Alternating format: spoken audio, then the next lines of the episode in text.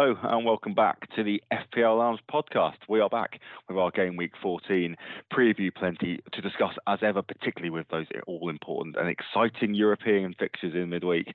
My name is Chris Hopkins and I'm joined by the David De Gea to my Andre Onana, Sandy Case. Uh, he doesn't like that one. Doesn't like that. And I don't really blame you, but uh, yeah, you're seeing a lot of a lot of clangers at the minute. I guess you're more going to have uh, an issue, I'll take umbrage with the idea that David De Gea is better. Correct. Yes. Yeah. I have no problem but, with disparaging Andre Onana, but to to to to make the equivalence that De Gea was was better, no, no, no. Not, it, I mean, it, not towards not towards like that, particularly towards the end. I mean, if if if the if the comparison is De Gea at his best in a Man United shirt versus Onana at his best in a Man United shirt, maybe ever so slightly, just because obviously De Gea's peak was like winning the league, right? So, but but generally speaking, no, absolutely not, no. Right, it, obviously because you know you spent a lot of money on him, didn't you? So, is there an element of sort of buyer's remorse, almost like a better the devil you know type vibe? I mean, I, I, I don't know as well. This is this this is going to sound potentially very um, very silly, maybe, but I think broadly in football, particularly at top level punditry, and maybe therefore at scouting, I think there's just a lack of understanding of what goalkeepers do and what is expected out of keepers. And I I, I kind of wonder sometimes when you're a club making a move like that, there's kind of almost I, again, I don't. I'm reluctant to say this because it sounds a bit silly, but there's more. It feels like there's more guesswork, or you're rolling the dice more with a keeper than you are maybe with other positions. Do you think there's anything in that? And therefore, you know, or you'd maybe make the decision for Onana over and over again, but whether it turns out well or not seems more down to chance and whether he settles and what his confidence is like than perhaps other positions. I don't know. I mean, because I don't know what's causing the errors, right? I mean, definitely no better the devil you know feeling. Abs- absolutely not. For a long time, it had been clear De Gea wasn't good enough. I mean, he cost us going out of Europe last year. He cost us the FA Cup final. He had many, many mistakes last season um, in the way Onana's having now. So just because the new ones have a mistake doesn't mean the old ones are like nullified. So no. Um, buyer's remorse maybe uh, obviously because it's 50 mil and he's not doing doing great i think it is difficult there is an element of rolling the dice i suppose in that the evidence like he was very good for inter milan last season and he's obviously a lot better with his feet than de gea was um, and that's something he obviously played under Ten Hag before and been very successful going to Champions League semi-final and winning multiple Dutch leagues and stuff on under Ten Hag. Champions League final with Inter last year, so experienced in the Champions League really. Um, so, and, and, and a lot of his errors have come there, so it, it is a bit strange. I don't, so it's hard to to analyze because don't really know what's caused those errors to happen. It's not like he's got a long. I mean, he he was infamous for having the odd error in him, but then Alisson does and Ederson does occasionally. I think it kind of just comes with these keepers who, you know, handling the ball isn't necessarily their number one attribute. So um, it wasn't r- much more of a red flag for him than it was for like those ones coming in and and the, the the the, feeling was that the upside with his feet was you know worth it. So um it, yeah i don't know because because like if there'd been loads of those type of errors in the past and we'd still gone ahead and spent 50 mil on him then you'd go yeah remorse buyer's remorse right? But um because they seem to have been a bit obviously more in number than than any than previously in his career. It's hard to kind of like what what what's causing them, why has it happened? It's not like he's just suddenly developed these gaffs like in his game overnight. It's, but there's been so many of them now that it's more than just a coincidence or like a mistake. It's a, it's a it is a mm. deep-seated kind of problem. So tri- tricky to analyze. Yeah. Able to watch uh, watch the game last night because you were at Portman Road. Uh, I don't care how good it was, but how cold was it? Very cold, very cold. But I'd I'd prepared exceptionally well, so I didn't feel it too bad because m- many layers, thermal, everything. Yeah, so yeah, not not too bad, but very cold. I'm not particularly good at layering up or preparing for cold weather football matches, and I feel as a League Two fan, given you generally go to windier and less, I guess, built up, less sheltered stadiums that I perhaps should be. But uh, yeah, I don't know. There's just some I just can't be. Sometimes just can't be bothered to like put so many layers on. It just feels uncomfortable. And I'd, I'd, I'd rather be a bit nippy. I think is kind of where I come down on that sometimes. But equally, I'm I'm, I'm off I'm off to, to Copenhagen this weekend, and it's going to be very cold there. And I'm, I'm I'm a little bit nervous about how I might feel. I think, and this is I've only got myself to blame. Yeah, I mean it's a very silly attitude. Um, can't be bothered to put something on that's going to keep me from feeling really bad. Like, I mean, well, I mean, when you put it like that, that, that, feeling when you're sat there in a because stadiums like the you know there's a lot of metal and concrete around. Everything is very cold. I think when you're sat out there in those mm. conditions, and I suppose at Portman Road the difference would be the warmth of 28,000 other people. You know, the simple body heat penguin uh, huddling vibe, which you're probably not getting, I don't imagine, at the job JobServe Community yeah, Stadium. All, all, the seats are so close together, isn't it? So, so that's you know, that's that's why you must feel so warm. I mean, obviously you're getting a warm, fuzzy feeling on the pitch at the minute as well, which. Uh, True. Yeah. But I mean, I think as you probably are fully aware, what I was getting at was just that the sheer volume of numbers is probably not quite so uh, high, and the people aren't maybe packed in quite so tightly there. I mean, it's also you know, Anfield to corners in. So you know, I mean, that, you're asking for a cold stadium if you don't do that, aren't you? Basically, but yeah, never mind. Anyway, too much, too much, too much League Two chat, but plenty of interesting goalkeeper chat. I think Andy at the t- at the top of this. Uh, but still, we will crack on as we always do with our Game Week 14 preview. We'll start as we always do by running down the Game Week fixtures, have a quick chat about this week's talking points, which uh, fixtures and strategy may well feature. Uh, we've got some new players on the radar for you. Uh, nothing to swim against again for us this week, so we're going to be catching each other in our honey traps once more, and then we'll finish as we always do with captaincy and who the heck is that? Let's start then by running down those all important FPL fixtures for Game Week 14. Your deadline this Game Week 14 is Saturday, the 2nd of December At 1.30. It's because we have three 3 o'clock kickoffs to kick off our game week 14. They're Arsenal hosting Wolves, Brentford hosting Luton, and Burnley hosting Sheffield United. And then we've got a tea time kickoff on Saturday, Nottingham Forest playing Everton, and then also a late evening kickoff on Saturday, Newcastle hosting Andy's Manchester United on Sunday, also five games Bournemouth versus Aston Villa, Chelsea versus Brighton, Liverpool versus Fulham, West Ham versus Crystal Palace, and to finish the weekend off, Man City versus Spurs. Plenty to, and I guess we better, as we always do, really at this stage of the season, midweek, talk about a little bit about European fixtures and European rotation. Um, it felt in some respects like there was a lot on the line for. Um, for the uh, English clubs coming into this European match day, and some of them have got the job done, and others will still have plenty to, I suppose, plenty on the line going into match day six, which is in a couple of weeks' time.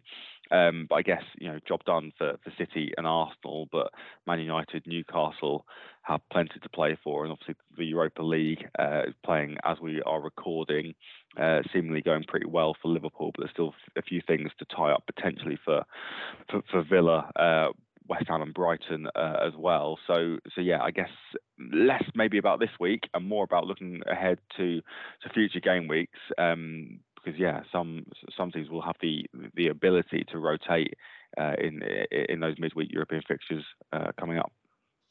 Yeah, that that that's it. I mean, um, whether I guess what's tricky is that you don't know when the rotation might be, right? Like you, it, depending, it's going to be different for different teams. There's not like a general pattern, right? Like as happens with sometimes. Um, game weeks 14, 15, 16 can mean different different levels of difficulty for different um, different teams in this in this run, right? Um, I guess yeah, like you said, you can try and get some clues from those who will have a game in the game week between 16 and 17 as to, you know, you might an Arsenal and a City might not need to rotate in 16 in the same way as a as a Newcastle or a Man United might need to. Um, so yeah, I guess it's it's being conscious of those different situations. Um, I think most have at least something to play for, even if it's like top spot rather than they might already be qualified, right? I think something definitely to be, which is hasn't always been the case, but something to be aware of, particularly with the Europa League um, and the and the Europa Conference League, is that first spot you know skips you around, right? So mm. thing in beco- incoming first rather than second. So Champions League, you know, if teams have qualified, it doesn't it almost doesn't matter. So they they might not be worried about the fact of coming first or second, although obviously, of course, you know you avoid the other first place teams in the draw. But there's a much more significant consequence in the Europa League to, to winning your group because you get two free midweeks freed up. You don't have to play the round of 32. So um, yeah, just be just be aware of that one. Yeah, I think that's definitely good, good advice. And you just alluded to it to it there. We've got uh, three FPL game weeks on the horizon now. Uh, pretty tight turnarounds. Obviously, we've got game week 14 this weekend, but we do have a midweek uh, game week 15, and then next weekend is game week 16. Um, pretty tight, and I guess we're gonna. I guess that you know, that means that we might see rotation across the board, Andy, not just from um, not just from European uh, the, European participants. Uh, equally, I'm not sure when press conferences are going to be, and, and, and, I think sometimes you end up with press conferences after the deadline, particularly for those teams that play on the Thursday in the midweek. So plenty to keep keep abreast of, I guess, for, for FPL managers. And I guess at this stage of the season, and particularly with Christmas on the horizon, have a have a bench that that, that plays is going to be pretty important. Yeah, I mean, definitely. We would say that actually a lot this season because there's been a number of like injuries and things happening to, to to people. In fact, possibly we might have even just said it on last week's show. But um, yeah, having having um starters, people that you there's there's value in in in in in making sure that there are starters. Obviously, if you haven't done that as a tactic throughout the season, then it's possibly a little bit late now to be uh, to be thinking about that uh, without having to rip up your team but yeah, there, there there's um, well, we we always talk about rotation. It's it's something to be particularly keen on, it, aware of, of of, of this game week. Yeah. And then looking ahead uh, through the or up until up until I guess and including the festive fixtures, possibly in terms of strategy. Obviously, there will be many, many, many of our listeners, and including uh, the two people on this podcast that have not yet used their wild card. And I think we had a quick chat, didn't we, last uh, last week about you know looking at the optimum time to use it. And obviously, Man City may well end up being a big part of that, blanking in game week 18 uh, due to their participation in the Club World Cup, and then potentially back, well, or will be back for game week uh, game week 19, but obviously their game week 18 match has to be rearranged, and it being against Brentford, there is talk, I guess, and particularly among uh, or from Ben Crellin, who obviously we're long-time listeners to this pod will know that you know we, we definitely respect everything that he does in terms of fixtures and looking at when uh, when when cancelled or postponed games are, are, likely to be rearranged. I think there is a, a pretty strong school of thought that that that rearranged Brentford game for Man City could come in game week 20, um, which opens up an opportunity, Andy, for an Erling Haaland triple captain, but you can't play both chips all in one go. So if you are looking to wildcard, you can do it up to game week 20, but you can't, but you obviously won't be able to do your triple captain chip if you leave it that late either. So a few things to think about if you are still holding on to that to that wild card. Yeah, that is a key thing. I think that people need to be aware of going into this stretch now because we are actually only five game weeks away from from that blank or four games away from that blank for Man City and Brentford. So yeah, um, the general strategy, I think we mentioned it right at the start of the season actually, and it, um, we sort of said depending on if anything else happens and. Uh, nothing major as necessarily. I know there's quite a few wild cards around game week, like 9, 10, but um, other than that, like you know, there hasn't really been any major reasons for people needing to wildcard, and so there's a huge opportunity with um, City's blank and you having, you know, the majority of people in the game having a lot of money invested in in Erling Haaland. The ideal situation is that you don't want that stocked up on your bench when uh, City aren't playing, right? So in game week where so the wild card around that time enables you to release that money from Haaland, make a different transfer, spread it out across your team. Ideally, you know, going into game week 18, probably with two free transfers, so that you can unlock that money and invest it somewhere else. But then, obviously, you don't want to be without Erling Haaland in your in your FPL team when he does come back. So you can use your wild card if you haven't yet in game week 19 or 20. Um, and there might be pros and cons to those two different approaches, but a key one here is that if the Man City Brentford cancelled game in game week 18 does get moved to game week 20, that presents Man City with a double game week of Sheffield United at home and Brentford at home. And that is a massive opportunity for a potential Haaland wild um, triple captain. Now, when we get there, there could be injury and fatigue problems. They've just come back from Saudi Arabia for the Club World Cup. There's a fixture congestion over the that winter Christmas period, so that could play a factor in whether he'd start or play in both games either. But we we're not we can't really know about that yet, and so all we can do is think about you, you may well want to have that opportunity of that game week 20 triple captain chip and if so then that would as as chris says something to not get caught out on obviously you can't play two chips in a single game week so you would you would be sort of making sure you have to have used your wild card in game week 19 because what you don't want is an absolute prime Haaland triple captain opportunity in game week 20 and you but you haven't used your wild card yet and you're in kind of a bit of a horrible situation of having to choose one or the other of like sacrificing losing your wild card basically or losing this this Haaland triple captain opportunity yeah, I think that, I think that's completely fair, and I think I think even uh, we mentioned um, you know this kind of loose wildcard strategy uh, way back in the FPL Lounge long weekend when we did our strategy and keepers pod. I think would have been what the first one of, of the season. So so yeah, um, go back and listen to that if if you think it would be worthwhile. I think it's also worth mentioning that obviously Man City historically have had you know a number of doubles, and obviously over the last couple of years we've had um, you know, a variety of COVID or uh, monarch-related reasons for plenty of double game weeks, or, or even weather-related uh, reasons for double game weeks. But City have also usually made the latter stages of, of, of the League Cup. Um, obviously, they didn't make the final last year, but there were postponements um, for for for, uh, for, that, which meant they had later doubles, and obviously progress in the FA Cup could also mean later doubles. But as Andy says, that that, that two home games against Sheffield United and Brentford in game week 20 will definitely be hugely appealing. Um, and obviously, yeah, there, could be fatigue. There will be an FA Cup round three fixture to think about in there as well, particularly if that's against a, a big Premier League side. But but yeah, it does look like a, a real prime opportunity for a Haaland triple captain. And uh, yeah, I think the the advice not to get yourself too um, not to get too caught up with uh you know with your wild card and don't have the opportunity to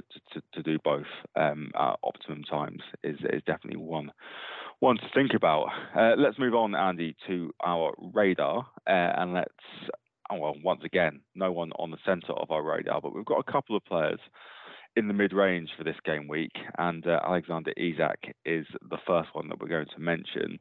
Fit again, I think he might have made a radar after game week or ahead of, ahead of game week 13 had we known he was definitely definitely fit coming off the international break and had we possibly recorded uh, before or after Eddie Howe's press conference. But he was fit in game week 13 played well returned um, started again in the Champions League in midweek got good underlying numbers and crucially Andy pretty good fixture run.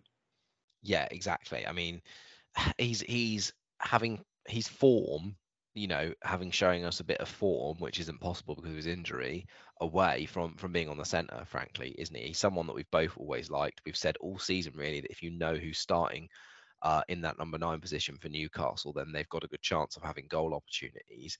Um, and Isak is the only fit striker at the moment for Newcastle, so um, there might well need to be some rotation because he hasn't he hasn't got the kind of sustainability to to to be able to manage um, every game. I don't think, um, partic- in normal times possibly, but particularly coming back from an injury himself. So that's a small thing to look out for. But I mean, you'd imagine he's going to try. They're going to try and play him as much as they possibly can.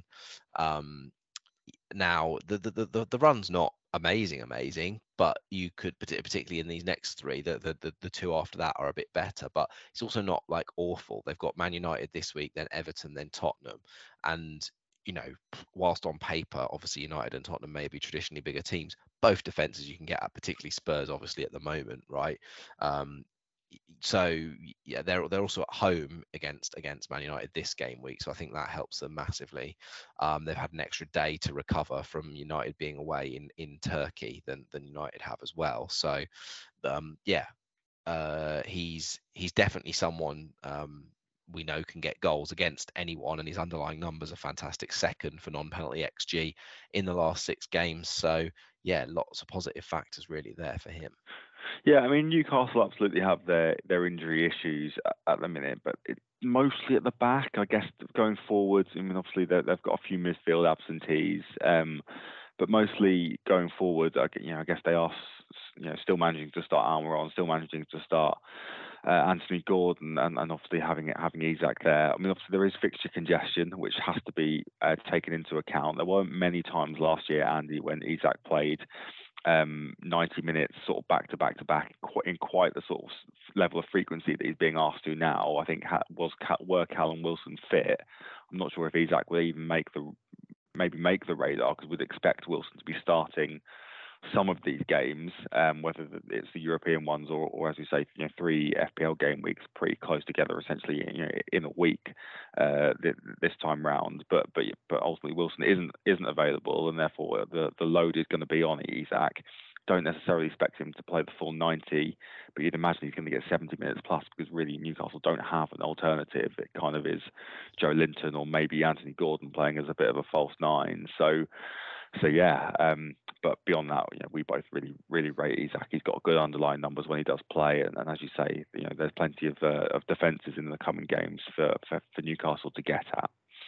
Um, second on the mid range, Andy is is and Mbeumo. Um, I think he's still relatively high owned, but he definitely did have some some sales pre international break. Um, decent underlying numbers, second midfielder for non-penalty XG, and obviously he is on penalties as well. Hasn't had one necessarily recently, and Brentford don't have too bad a run, but obviously there is that blank on the horizon in game week 18. Although I guess if uh, if, if he was playing City, then we, you know, we wouldn't necessarily, necessarily be looking for many returns in that game anyway. Um, but yeah, not too much really more to, to, to, say about him. I think he's one of the most transferred in players this game week too. I mean, I guess the fact that he's on our mid range um, implies that, that, that we like that too. But I do wonder if that's a little bit of an over exaggeration. I think he was the most transferred in last week too.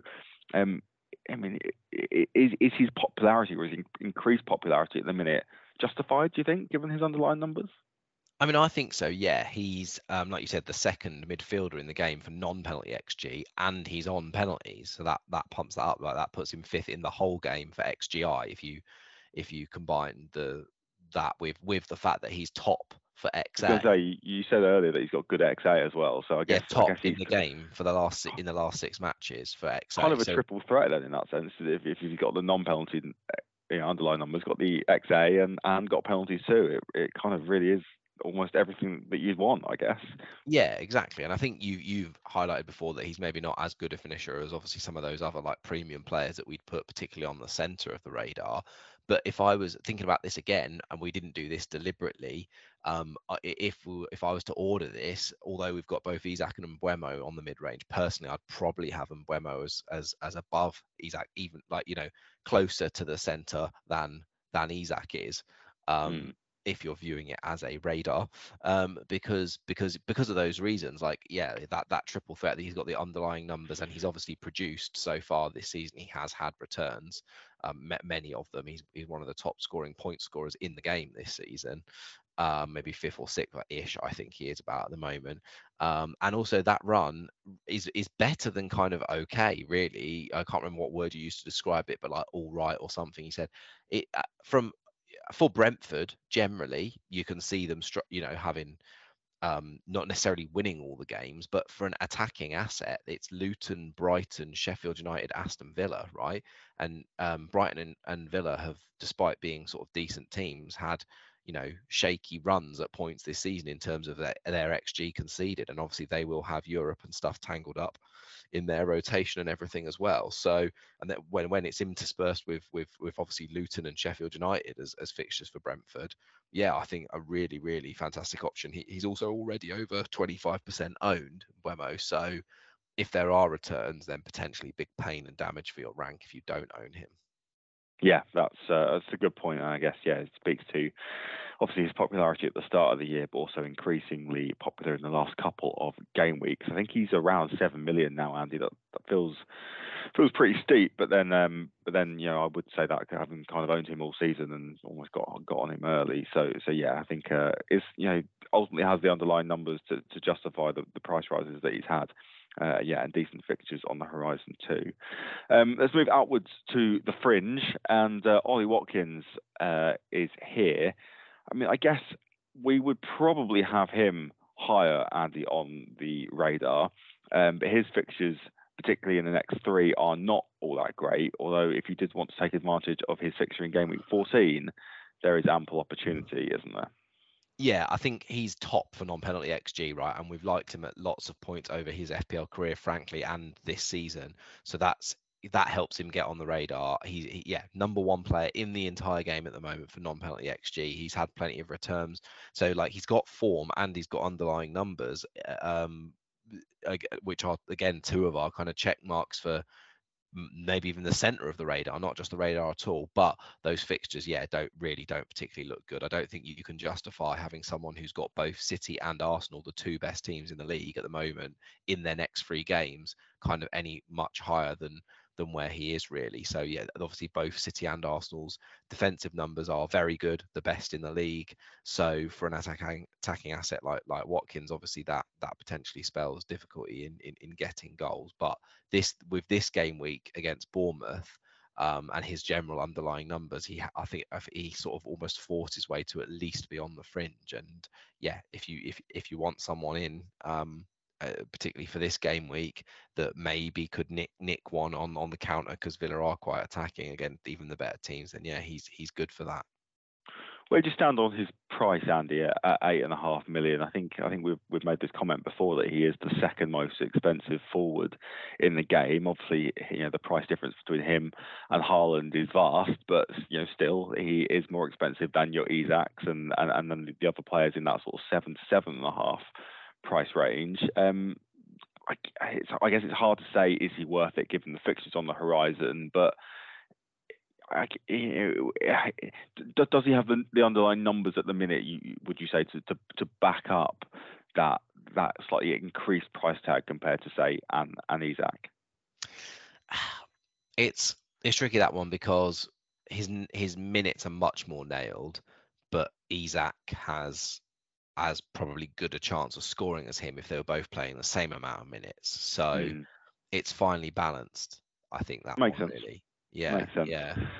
Um, I guess it also is worth mentioning that uh, that he was rested tonight in the uh, Europa Conference League. Emery did imply that he had a little bit of a little bit of a of a niggling injury, but but yeah, it doesn't seem to be to be particularly serious. So uh, Emery described it as both a rest and an injury, so it probably sounds I guess he wouldn't have described it as a rest if it was a proper injury. So so yeah, but maybe worth one keeping keeping an eye on if if there is another press conference from from Emery before uh, before the game week 14 deadline. Um, another player that has plays in claret and blue and has impressed in the Europa League tonight, Andy. Uh, Thomas Soucek with another goal. Um, I mean, we picked up on him on the fringe last game week uh, for almost playing as number 10.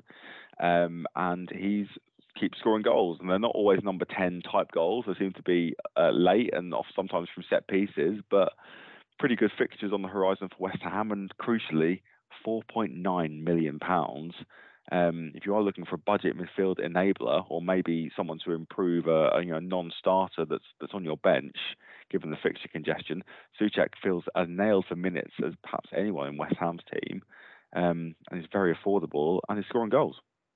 Yeah, exactly. And I think we said a lot on him last week in this vein, really. Like playing as number 10, he's actually got the third best, which is an improvement on last week. Third best non penalty XG numbers for a midfielder in the game now. So only behind Mbeumo and Salah. Um, in, in the last six matches, that is, yeah, you know, getting in those advanced positions for for, for West Ham, and um, they have some of the some of the best fixtures in in the, in that next five game weeks as well. They've got Crystal Palace, Tottenham, Fulham, Wolves, Man United um, as their next five fixtures. So um, yeah, 4.9 million for someone who's who's yeah playing as a as a number 10. I mean, even regardless of the underlying numbers, there's there's there's some benefit to that. Like we saw it. I mean, Fulham much more attacking team, but we saw it with Andreas a lot last season, right? Um, and Souček's maybe not quite in his league in terms of quality and attacking ability, but is ultimately getting forward and getting chances and has always been a threat, even when he was playing in defensive midfield from set pieces, which is where his goals have come from in the last two games. So yeah, really like it as a, as an enabler. I mean, what some people are willing to have. I mean, um, Cameron Archer at, at, Sheffield United is is is still relatively high owned in the game. Um, and people are willing to have him just like sat there on the bench and for like not a great deal more. You can have Souček, who who is far far more upside as an as an enabler. Um, and then, like you say, allows you to put money kind of into an Isak or a Trippier or something like that somewhere else in your team. Yeah, absolutely. Um, let's finish then with uh, with the anyone else, uh, anyone that might catch our eye, and I guess we've still got the same the same um, two from last week, Andy. I'm still keeping an eye on on, on Wolves' defence. I think they were pretty unlucky against Fulham to concede a couple of penalties. I think uh, your uh, your assessment of is that one was, one wasn't, but both were debatable, I guess. Um, and I get this playing out uh, in the numbers. I think Wolves are pretty mid-table for um, for expected goals conceded, but they're third best for non-penalty expected goals conceded, which implies that they're definitely doing something right organisationally, and yeah, plenty of four and a half million pound options uh, in there. But um, but yeah, fixture this this game week is Arsenal, I believe. I so it's Arsenal, yeah, yeah. So maybe you want to hold where, uh, where uh, until after that, where yeah, Burnley, Forest, West Ham uh, are the are their next three. Um, Mauricio Pochettino teased us a little bit, almost implying that Nkunku was ready to to make his Chelsea debut and then didn't even make the bench last week. But you're definitely still keeping an eye on him, Andy. Uh, anyone else for you though at the minute? Yeah, well, I mean, eh, like I say, he uh, is rumoured to be very close to being back, right? And Chelsea have got Brighton and United in the next two games, but after that, a lovely little fixture swing. I mean, Everton, Sheffield United, Wolves, but then I think it gets even better after that for Chelsea. So, um, yeah, uh, I think there's going to be um, a lot of focus on Chelsea and their fixture swing when it gets towards those like Boxing Day games uh, for sure. Yeah. Oh, it's um, what is it after that? Yeah, Crystal Palace, Luton, Fulham, the next three after that actually as well. So so yeah, a really nice little run. Um, I very much like Anthony Gordon on the eye, and he's not the typical type of player that I would really think about for my FPL team. I don't think because he's a bit too up and down, streaky. Um, doesn't have as good out as good at output underlying numbers usually, but his output has looked very good. His crossing and his kind of passing, creating dangerous chances, at least on the eye, has looked good. His underlying numbers are like okay without getting anywhere near being in the top 10 or 20 so not um not like in the game that is so so not like amazing but that's why he's kind of on the anyone else here just as like to keep an eye on and if he can sort of boost those underlying numbers a little bit for me at least certainly like i, I like the the the end product that he seems to be providing now yeah, I think that makes sense. He's yeah, he's a player that for me is just not very fashionable, but for no real reason, and it feels a bit on yeah, it feels a bit unfair because um, yeah, he is he is having for all intents and purposes a pretty good pretty good season. Uh, for me, it's Luis Diaz going to keep an eye on him. Um, Diogo Jota out for an extended period, uh, which means that I think Luis Diaz is, is, is almost more nailed for minutes than perhaps he he he usually would be uh, in in Liverpool's side. We know that when he's when he's uh, fit and able and, and, starting, he's he's a goal threat. He scored tonight in the in the Europa League, um, and yeah, I think he can probably do that in in the Prem. It's just whether you whether Salah owners would want to double up on, on him, or maybe it's worth a downgrade to uh, to to put some money elsewhere. Um, but yeah, Luis Diaz is one that I'm going to keep a bit of an eye on. Let's leave it there then, Andy. Let's uh, take a quick break, and then when we return, we will be trying once again to catch each other in our honey traps. Here at the FPL Lounge, we are keen to hear from you. You can join in the conversation on Twitter or Instagram at FPL underscore lounge. We will preview every game week throughout the season, exploring options for your chips and transfers. Subscribe to the show wherever you get your pods so that you have all the information you need before the game week deadline. Thanks for joining us in the FPL Lounge. Welcome back then. So, caught in the honey trap segment, let's review our ones from last week. Uh, you had Man City, Newcastle, Arsenal, none to have a clean sheet, and I didn't take you on that, and I, I could have had some some precious honey there. Uh, yeah, but yeah, I get, I, I get, I guess ultimately I just just agreed with you, didn't I? So it was, um, yeah, but never mind. Yeah. Could have got some, could have got some of that sweet, sweet nectar. Uh, and then for me, none of uh, Sheffield United, Everton, or Burnley to lose, and you took me up on that, but I escaped. So what you got for me I, this well? I, I you escaped. escaped. You I escaped. escaped. I kept my own honey, and everyone wants a piece of this honey. Uh, and I took yours, so which is cheap and easy to get hold of. So, um, yeah, in fact, all of them lost. They did, all of, yeah. all of them lost, yeah. Um, and two out of the three kept a clean sheet in my one. It was uh, sorry, didn't keep a clean sheet. It was it was Arsenal though who who did in the end. Although by all accounts they were pretty lucky to, um, in the, in that game. So yeah, nothing to swim against really for us this week again, which I feel a bit like that that is more like the bread and butter of this segment really isn't it? Like Mm. trying to highlight a, a move for people to avoid really to uh, that, that even though it seems like a consensus one maybe that's a little bit more helpful for people from an FPL point of view but really just injuries and and fixture swings really dominating the last doing so again again here. So we've got nothing to swim against have we I mean, I guess I guess the one that's maybe just just worth highlighting is that Kaoru Mitoma is the second most transferred out because he is flagged, but yet has started tonight in the Europa League. But that isn't something that that feels more like a public service announcement than a swimming against the tide, if that makes sense. Like Yeah. it's it's us just saying, oh, you know, I mean, obviously as as as we've done many a time in this segment, you know, we don't really advocate for early transfers. Therefore, anyone that did Matoma early without knowing full well that they had a fixture in midweek maybe should have waited. Um, but beyond that, uh, yeah, there's not there, there- there's not really a lot there. As you say, a lot of the transfers out are injury related, um, and you know, a couple of the, I mean, the, the, of the top five most transferred in, one is on our radar, one was on on our anyone else, and, and the other three are Arsenal players, and we can't really kind of argue against any of those either. So, um, so yeah, caught in the honey trap. What do you have for me this week, Andy? Show me the honey, baby.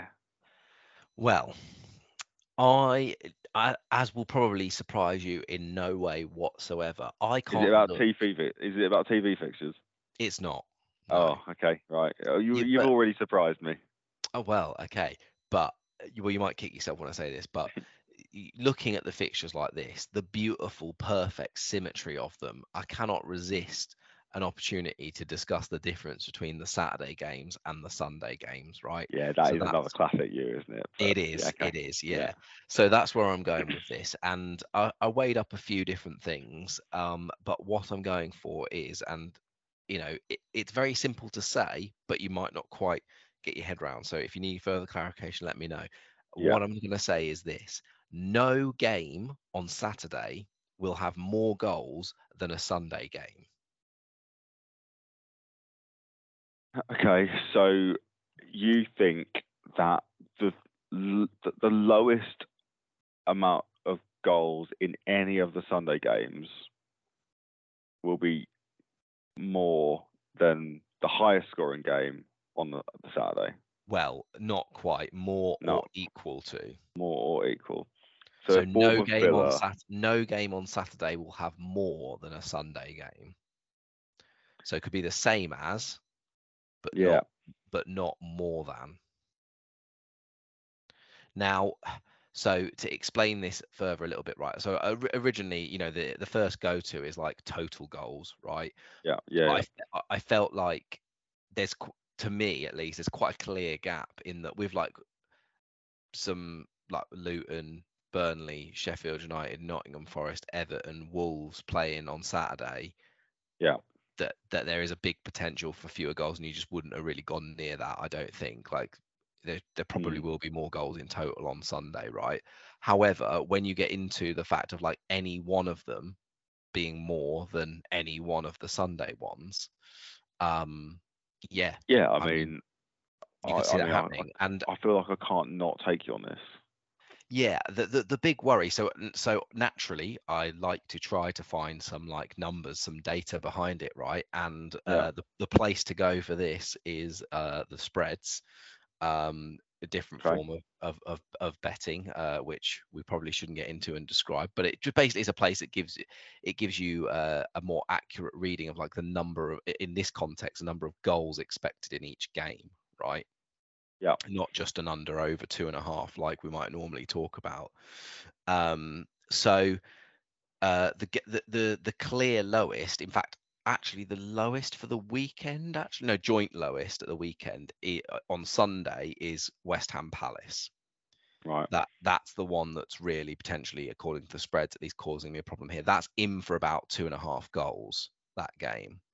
Right. Um, whereas United, Newcastle versus Man United and Arsenal Wolves are both in for about three. Okay. So obviously, if either one of those beats West Ham Palace, then then obviously you're golden in in this in this.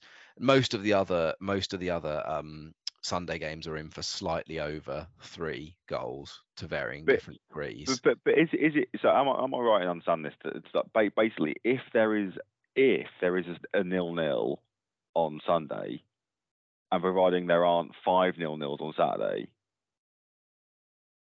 if I take you up on it, then I win. Then I then I, then I win. That would be correct. If there's a nil nil on Sunday, I'm heavily screwed in this bet here, yeah, because all you need is one goal on And Saturday. in, and in theory, even if there's a one 0 on Sunday, you are going to be surely you're pretty screwed. yeah. Yeah. I mean, yeah, I mean, okay, yeah, I mean, I, I, look, I, I, I get where you're coming from with it. I think it is probably one of the most bold ones you've ever put out there, Do you think? and therefore, You yeah, I do, I do, because like, because this doesn't seem like it's anywhere near 50-50. No, probably not. Right, so I'm having it. Well, I'm having eh, it yeah, all day. I mean, I should have probably maybe thought a little bit more in the set because apart from West Ham Palace, essentially all of the Sunday games are in for more goals than the Saturday games, right? Sure, So that's the kind Well- of thinking here. But obviously, it can. but I that- only need one to buck that to be to, to buck which that is trend. which is where it's sort of fallen down a bit yeah so maybe maybe i could have thought about a different way to like word it that might have Mm. made it a little bit closer yeah. about like i don't know two of them or something needing to go Yeah, because in theory, I only need one low-scoring game on Sunday and one high-scoring game on Saturday, and it's it's it's it's good night Irene, isn't it? So yeah exactly well Yeah. but but but even more but even more damagingly than that though you don't even you don't need both those you only need one No, of sure. those you Yeah, only yeah. need either really a high scoring game on saturday or a low scoring game on sunday right so yeah, yeah, yeah. yeah, I think maybe I, sh- I, I should have thought about this one a little bit more. But hey, there we go. There we go. Well, yeah, always the showman, always the entertainer. Uh, but yes, I will be taking you up on that one. I mean, I think mine is similarly um, not ill thought out, but I think it is similarly like not close to 50-50. But I like it, and I like it for a reason that, without bearing the lead, we might come on to in the captaincy segment. So mine is there will be no away win in the Premier League this week. No away win. No away win. Now I can see why you're saying that because most of the better teams are at home, frankly, right? Um, Yes. Some of the best teams in the league at the moment. Well, you could you could make a case that the four best teams are Arsenal, Newcastle, Liverpool, and City, and they're all at home. Yes. Um, I I mean, obviously, I've got. I think I've got to take it. Uh, you would. Pro- I imagine you would be able to work out the. Because essentially, you're saying home team or draw in every game, right? Yes. And yes. multi it up, uh, Yeah. which I imagine would be pretty short. So, yeah, I guess I've got to take you because obviously, you know, Palace could could beat West Ham. You could see that happening. Yeah. Uh, Brighton could beat Chelsea. You could see that happening. Villa, I think, is the big one here. Uh, Villa. I think Villa will be. Yeah, Villa's probably what the shortest priced away team.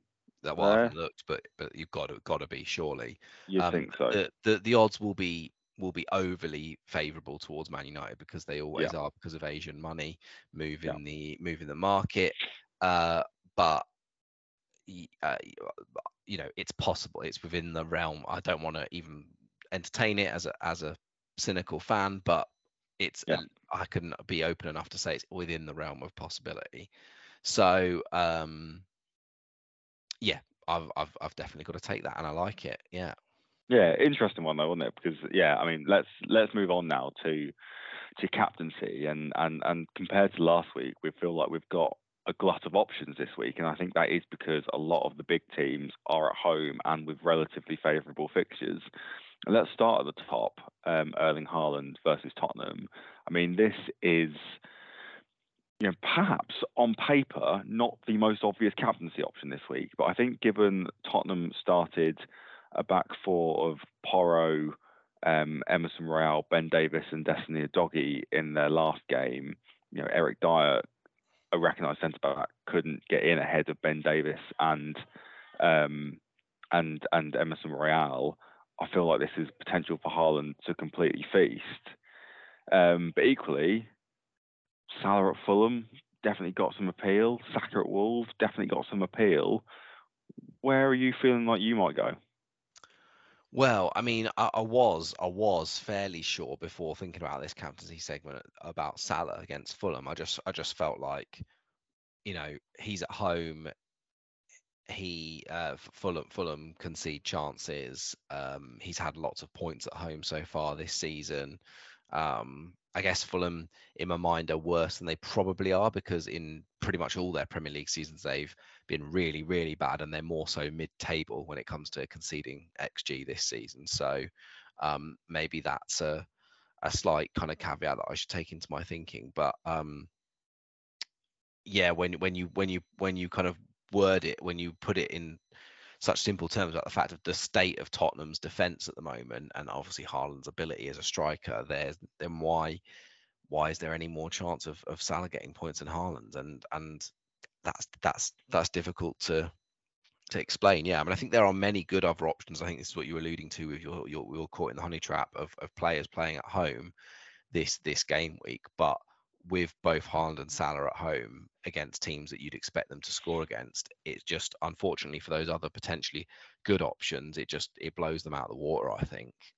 I don't know. Um, I don't know if you've been keeping an eye on this on you know when you've been doing your sort of live scoring throughout throughout the game week, but it doesn't even feel like Salah is much of a differential captain anymore. It feels like he almost has the same estimated ownership when he when he's got a favourable captaincy matchup as he does this week than, than does. Um, so yeah, I mean, I think for me, I'm just going to keep keep riding the Haaland train. He's sort of rarely let me down. Um, and yeah, Salah Salah doesn't feel like he's as much of a differential option with with you know the potential to to really make some gains.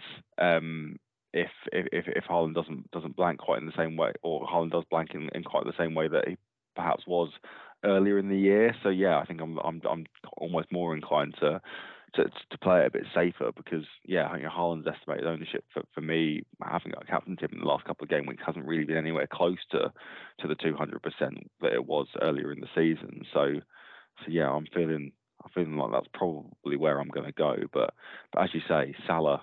Um, you know, he scored a penalty tonight. I think that reminds us of, of, of what he is capable of, and the fact that he, you know, he's on penalties and Liverpool do create chances and do get into the box and create opportunities. But the same can be said for Bukayo Saka. I think he's uh, incredibly creative and, and, playing a Wolves side that you know are good. Um, and as as as I said on the radar, you know, have have, have reasonable um, non-penalty underlying um, expected goals against. But you know, you'd expect Arsenal to be able to to you know to do something against them a few real, real kind of rogue options, Andy. But again, equally, you feel like they could definitely return, um, and would also be on penalties. Would be Isak against Man United and Bryan Mbeumo against Luton. Um, I mean, maybe not quite as good as as, as Haaland, but you know, if Haaland had a had a Liverpool this game week, then I could absolutely see why you'd be maybe thinking along the Isak and Mbeumo line too.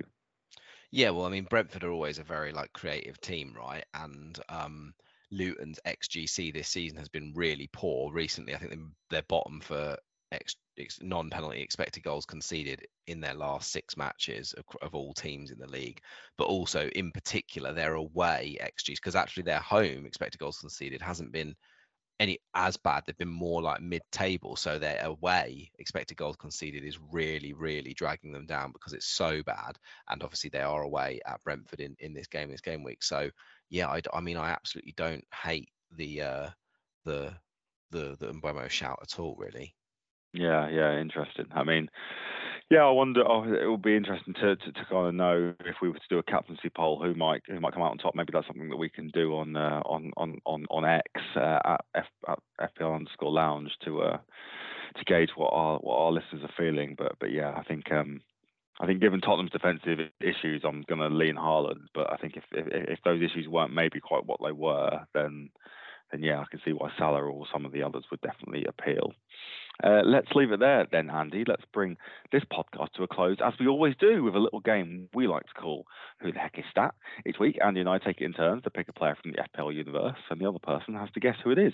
They get five clues, and if they guess it off the first clue, they get five points. After the second clue, they get four points, and so on and so forth.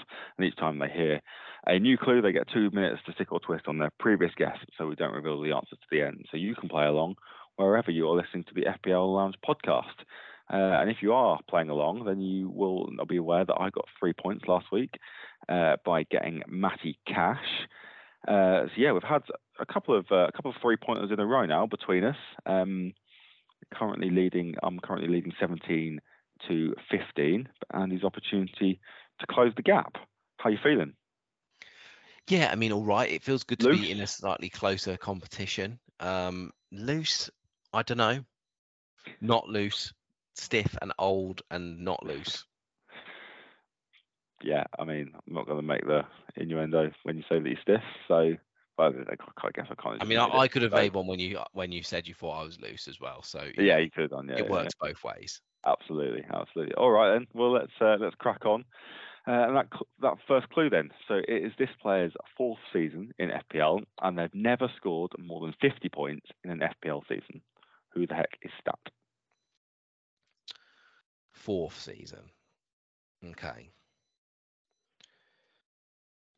Who could be fourth season? Now, I'm going to take a slightly different approach here and go for rather than going down fixtures, think about players who are relatively high owned because I sort of realized when I was doing this last week that we generally tend to pick players higher owned, don't we? I mean, I suppose they only have to be 5% owned to be eligible for the game, so maybe that's a risky tactic. Yeah, maybe it is early on, so I'll save that for maybe later in the in the round. So let's just focus on on someone who's probably not played much, but in the but been in the league four years. Um, possibly they're young or had a, they've had to have a lot of injuries if they hadn't scored more than 50 points.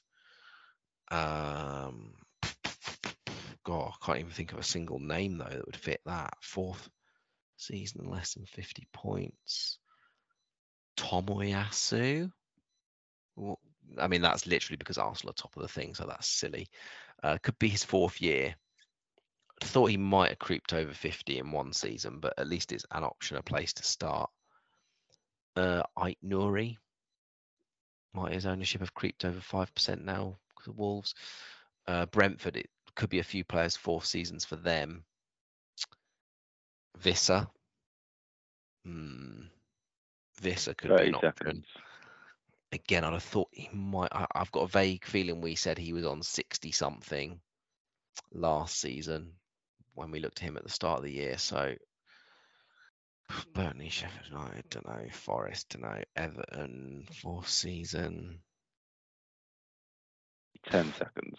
Okay, yeah. Well, I'm just going to have to go Tomiyasu. I haven't got to the second half of the fixtures, but uh, Tomiyasu, I guess. Tomiyasu it is. All right then. Clue number two.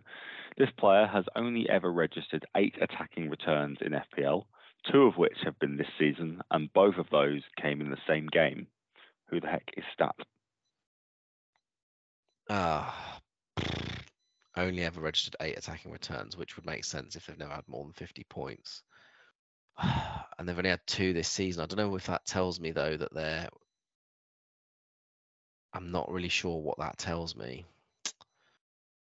I already knew they hadn't played much before now,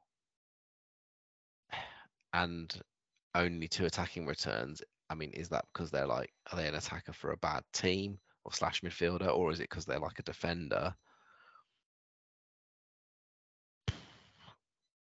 Uh, two attacking returns.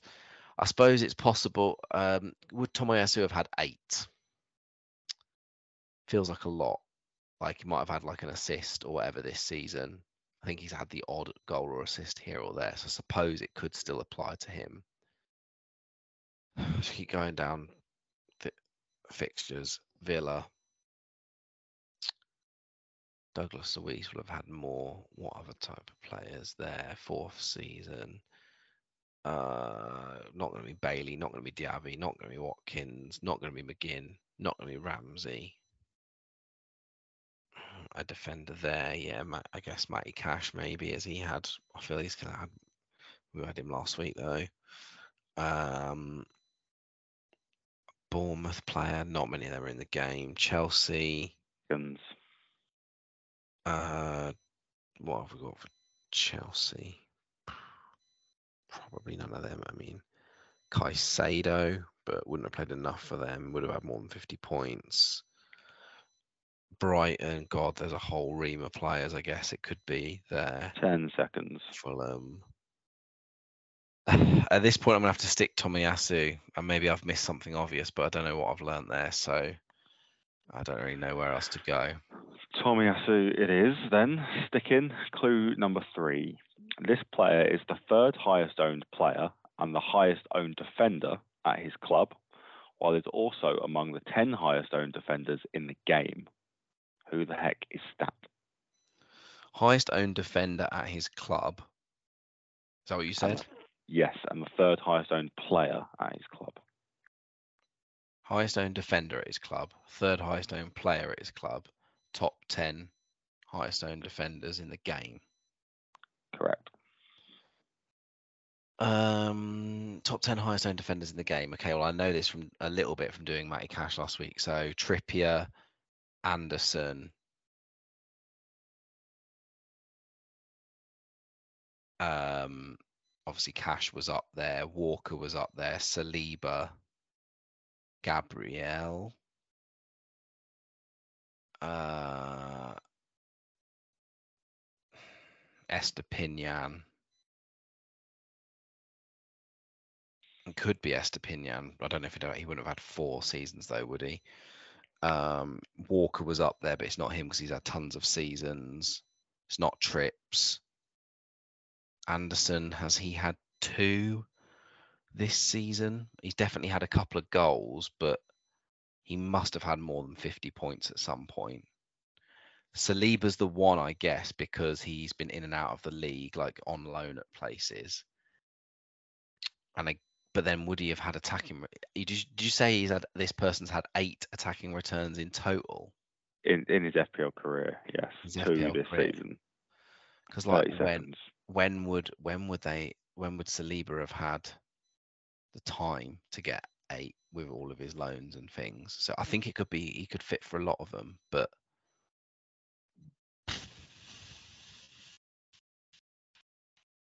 third highest owned player. Ten seconds. Oh fuck. Uh, Mm, uh, well, it's not Tomiyasu, so I'm gonna have to just go Saliba, but I don't have time to think about who else could be in the top ten. to Saliba. Okay, clue Yeah. number four. This player once started an FPL season at the lowest possible starting price, but has been 0.4 0.5 million more expensive at the start of the last two seasons and has had two price rises this season. Who the heck is Stat? Hmm. So 4.7 million now has been 4 mil in the past, but would be in the top 10 of defenders right now. Highest owned defender at his club.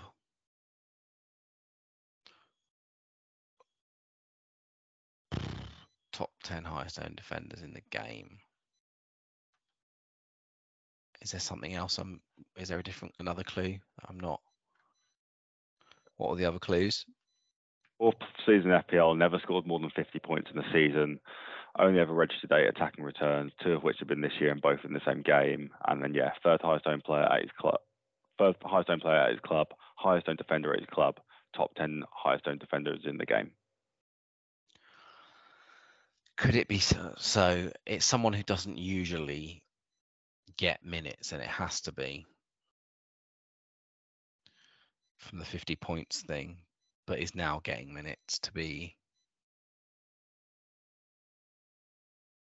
or or or I suppose someone who they thought at the start of the season was going to get minutes, but now has dropped off a bit, but has still just clung on to like top ten defenders, but then four mil in previous years though, not this year. Um, You have 30 seconds. yeah, I mean I don't know why I'm dancing around Tim Ream. Probably not him. Um, so Trent could be fourth season. Oh, would have had more than 50 points. Um, West Ham defenders. 10 seconds. Ah. What was I on? What was I even on? Saliba. Saliba. One second. Oh, I got to stick then, but I don't. Uh, Got a stick. All right. I think I think you might kick yourself, but I do also get why you didn't get it because it is a surprising one. But here we go. Clue number five. This player is currently in his side's regular 11 due to an injury to their starting left back, who is comparat- who is a comparatively more expensive FPL asset. Who the heck is Stat? mm, is does that mean then that Tsimikas is more owned than Trent in the game? Because I suppose Trent's expensive. Uh, that's really annoying though. Yeah. So let me think. Let me just think about the other things, just to be sure. Fourth season could well be more than 50 points yet. I guess probably might not have made 50 points in another one. Two attacking returns this season. Yeah, probably about eight in total. Probably about right. Um, highest owned defender at his club, third highest owned player, so he'd be ahead of him, Salah and Alisson, maybe. Um, top 10 defenders, yeah, I guess if he's highest owned defender at Liverpool. Yeah, well, and obviously, but yeah, he has definitely been, obviously, he's been 4 million, so yeah, uh, it probably is Tsimikas then.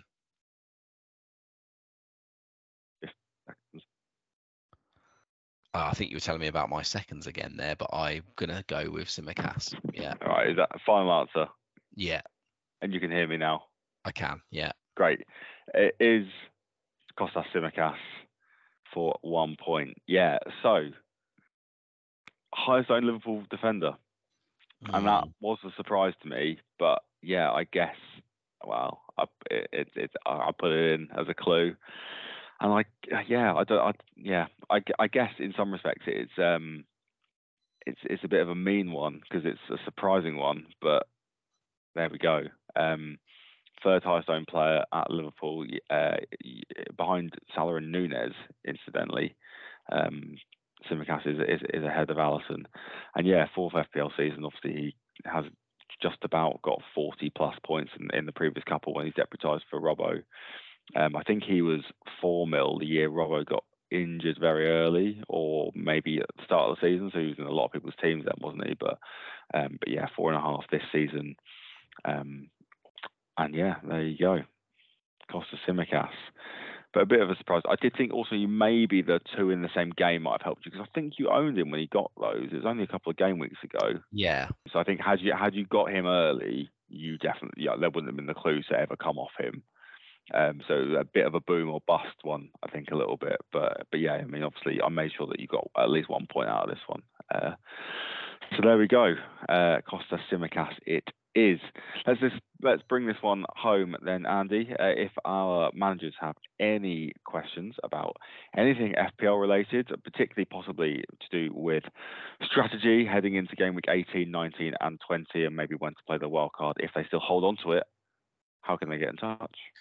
or they can find us on Twitter, now known as X, or Instagram at FPL underscore lounge. And um, yeah, we should we should say some more things on there ourse- ourselves, I suppose. But be yeah, interesting to know who who's who's out there, who's listening new, who's a new listener this season, who's been listening for the full four years to this point. Um, yeah, let us Still know how strong. you're doing. Yeah. Absolutely, absolutely. And uh, yeah, do remember if you are a new listener or even an old one, to, get, uh, to rate, review, and subscribe wherever you get your podcasts from. Um, Andy, we didn't have a conversation pre-pod about when we're going to do the next one, did we? So Well, not pre-pod, but I, I feel like in did we do it being the very uh, forward-thinking, organised guys that we are, we maybe mentioned we might be able to get together on Sunday evening uh, ahead of uh, the next game week. Did we? Did we? I lied.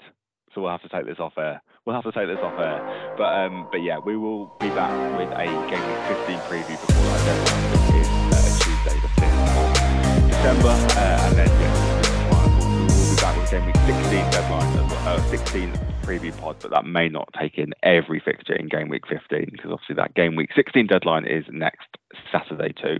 Uh, but Andy, until the game week 15 preview. Thanks for joining us in the FPL Lounge.